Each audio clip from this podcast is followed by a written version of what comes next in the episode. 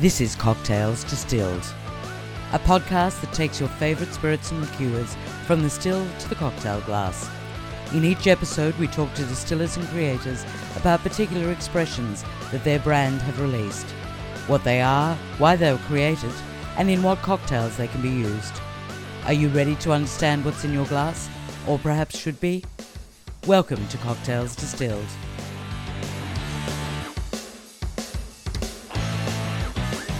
We're all used to whiskey being made from barley, corn, rye, and even wheat.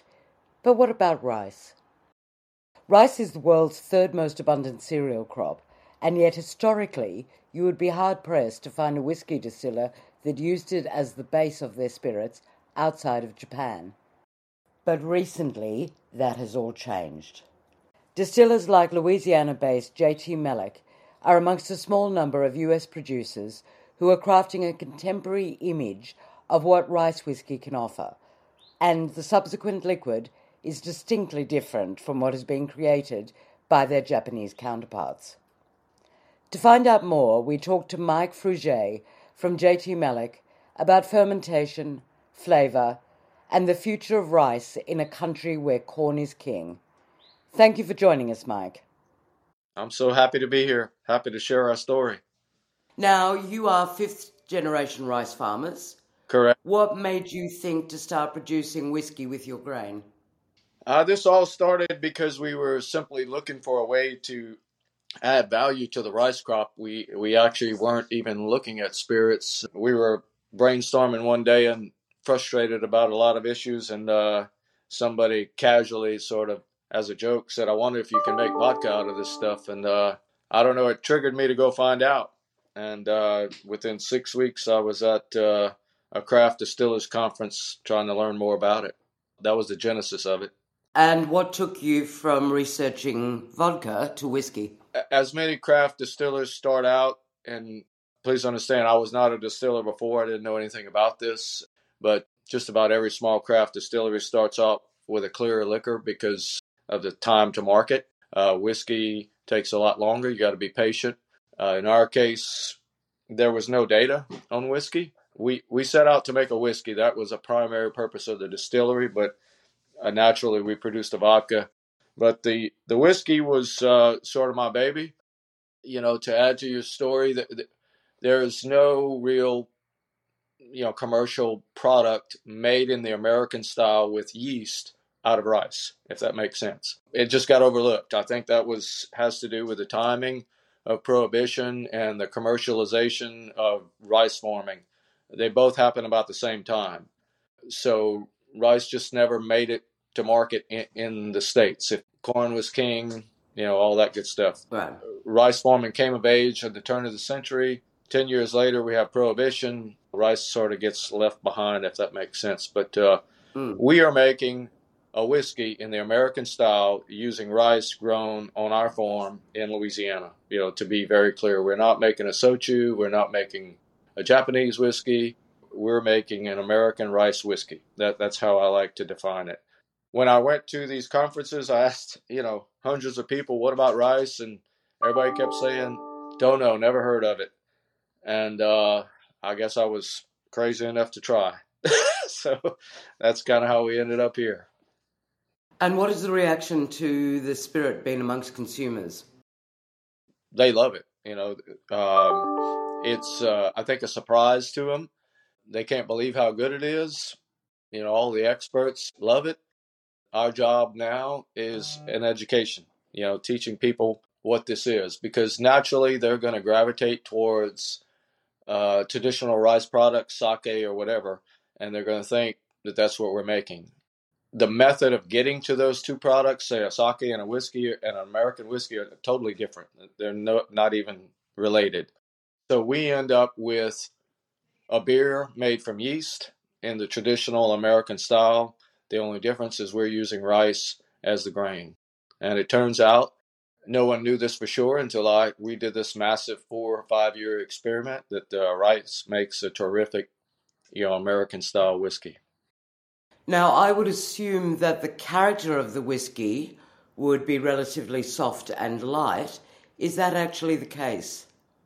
Um, no, it's more of a bold. Uh, it uh, it's creamy and smooth and uh, soft on the palate, but the flavor profile is very bold.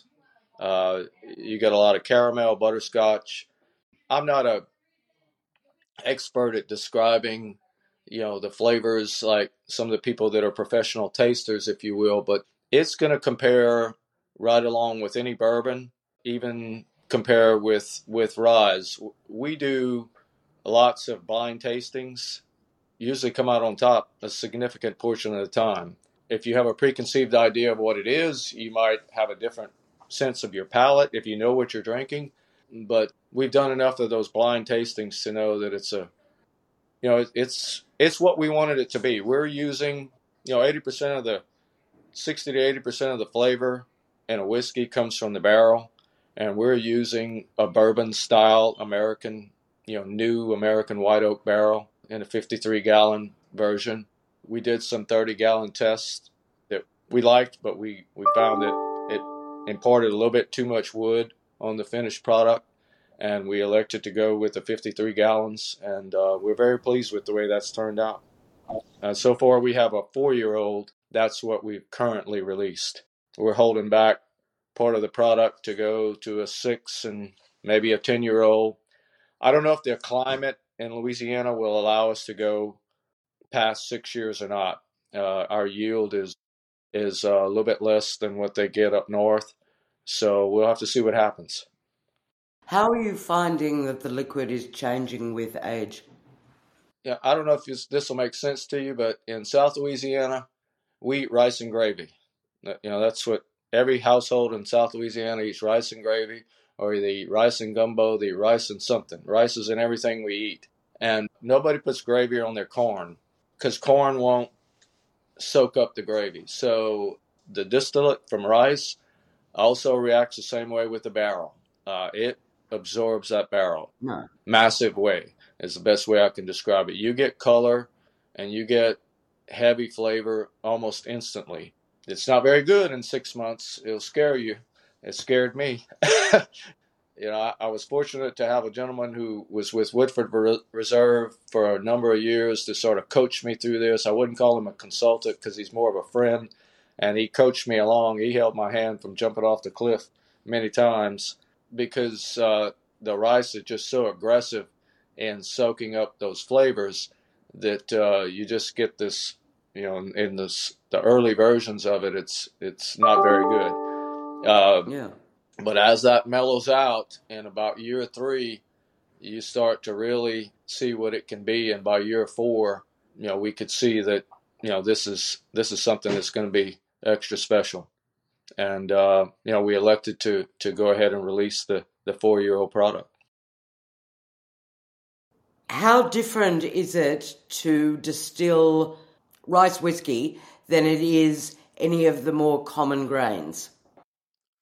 I think the distillation process that we're following is almost identical to the other grains in, in that we're making. I keep going back to this American style because we're making a, an American whiskey. We're our distillation.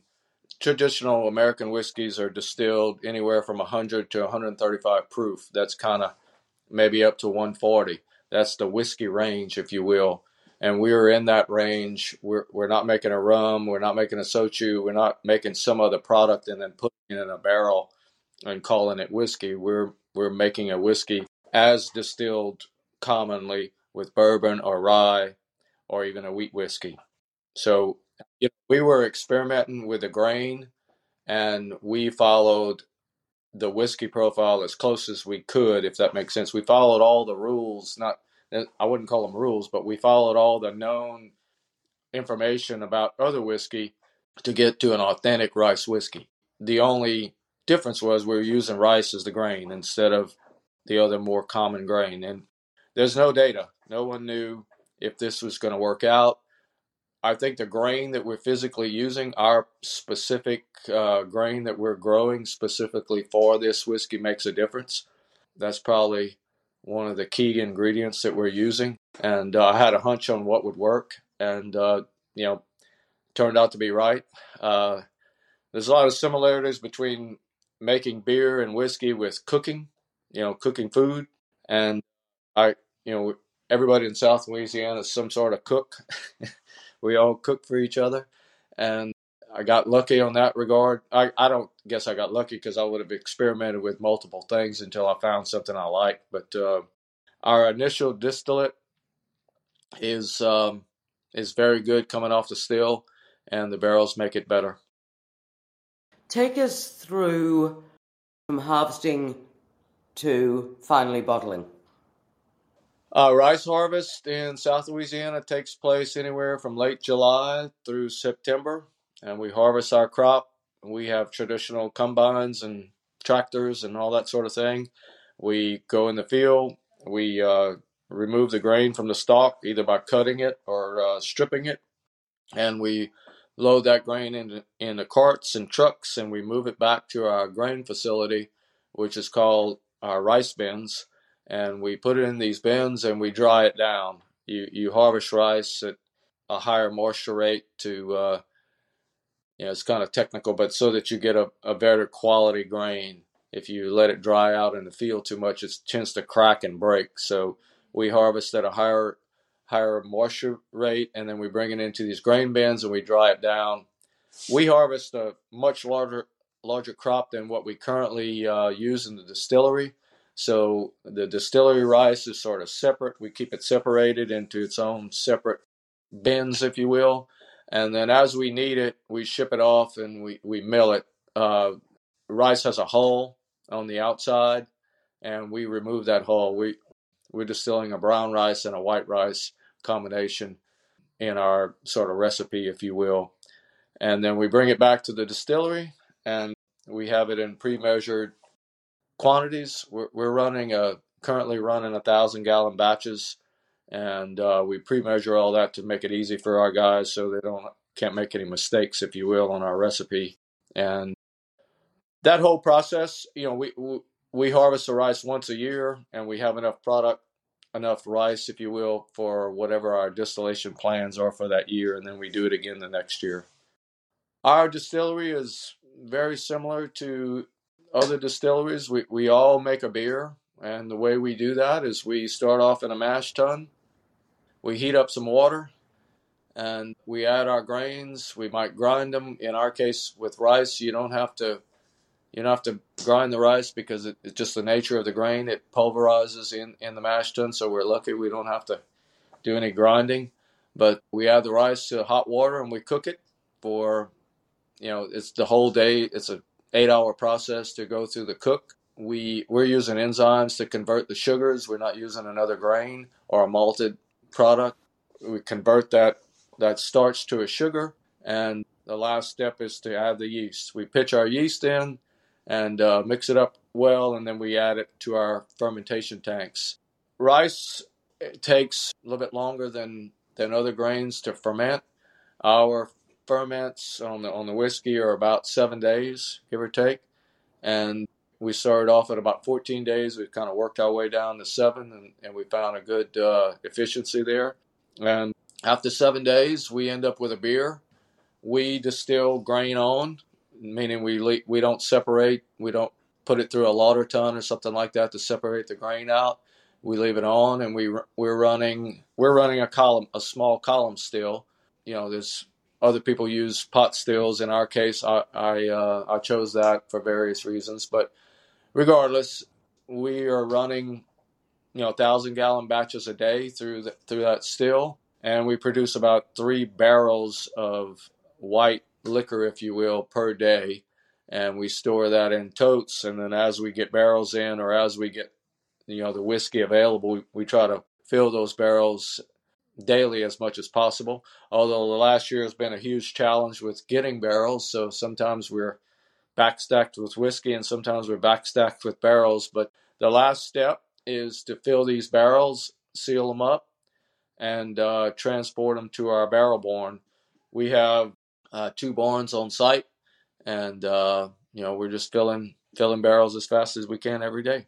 So, as anybody who's in the business knows, if you if you're going all in on uh, commercial production, uh, it's a tremendous capital investment to do that. In our case, fortunately, we're we own the grain, so we can produce that at a very low cost, and we're we're kind of do-it-yourselfers. Everything's out here on our farm. We built the distillery ourselves. You know, we obviously bought the equipment elsewhere, but uh, we're able to produce, I think, at a very efficient rate. You know, we don't have high rents because we're physically on the farm. So we're just we're backstacking a lot of whiskey, and now, now we got to go out and tell the world about it. Now, talk us through the aging. So you're using new American oak. I, I knew that I wanted to end up with a a bold American style whiskey. That's what I was hoping to produce, and uh, you know, so obviously, I said, well, we're not going to experiment too much with the barrel. We're going to stick with the bourbon profile barrel, and hopefully, we'll come up with something that is uh, comparable but different. You know, we wanted to be, we don't want to be so different that we didn't even fit the category.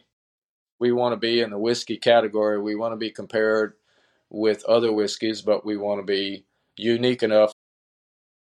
Are you going to start experimenting with other barrels?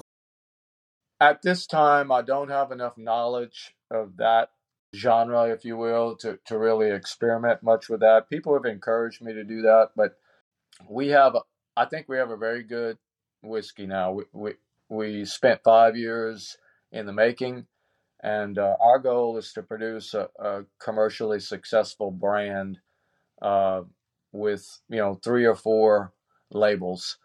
And uh, I believe that, you know, we're going to, we're going to continue along the vein that we're on. We're going to, we have a, a four year old whiskey we just re- released we're going to produce the you know bottled and bond type product. We're doing some barrel aged releases. We will do some you know different proof strengths in the bottle, and we're also going to produce. We, we already have it in production. We have a riced bourbon, I guess you'll call it. It's a it's probably like a 60-40 corn rice bourbon mix, if you will. We have that in production we're producing a a bourbon ferment with rice mixed with corn, roughly a 60-40 You do come from a country where corn is king. How difficult is it going to be for rice whiskey to make an impact? Well, we're in the middle of finding out. you know, we're I, I, think taking any spirit to market is a difficult challenge. Um, you know you've got to get out there and uh, be on the street and talk to the the uh, retailers and talk to the bartenders and uh, tell your story. The good news is we've got a great tasting product. All the people that taste our product, we've yet to get a bad review. So I'm pretty confident in the uh, taste and flavor profile and you know longevity. The the rest of it is just education, and that's just a long you know grind to to you know to get to that point.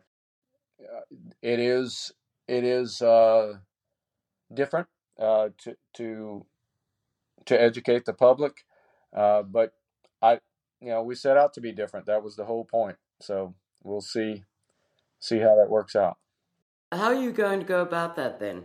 We're educating ourselves on how to be spirits marketers every day. We have a we're learning as we go, but uh, I don't think there's any one way to do this. But we have a very strong uh, social media presence. Uh, you know, we have a lot of followings, and um, we have a lot of brand ambassadors, if you will, calling on the people that that promote the product, and it seems to be working. It it's not easy. It's you know a daily grind, if you will, to to uh, get out there in the marketplace. But we've got four years of experience with the vodka, if you remember, and uh, we've taken everything we've learned from that and applying it to the whiskey. You know, the the vodka is is slightly different because it's made out of rice and it's got a little bit different flavor profile, but it's still a vodka. The whiskey is is different and it's unique and uh, but it's not so different that you won't like it So I think it's an easier an easier sell, if you will, than than the vodka. Now, if people want more information about the band, they can, of course, go to your website, which is jtmeleck.com, or connect with the brands via your social. We're on Facebook, Instagram. We're on all the social platforms. Uh, if you do a search for JT Meleck, we're going to come up. We're, we're very uh, prominent in that space. Well, thank you so much for joining us. Well, thank you for having me. It was my pleasure. And we'd also like to thank you for listening. Be sure to visit cocktailsdistilled.com to access the show notes. And if you like what you've heard, we'd love you to subscribe, rate, or give a review on iTunes. Until next time, cheers.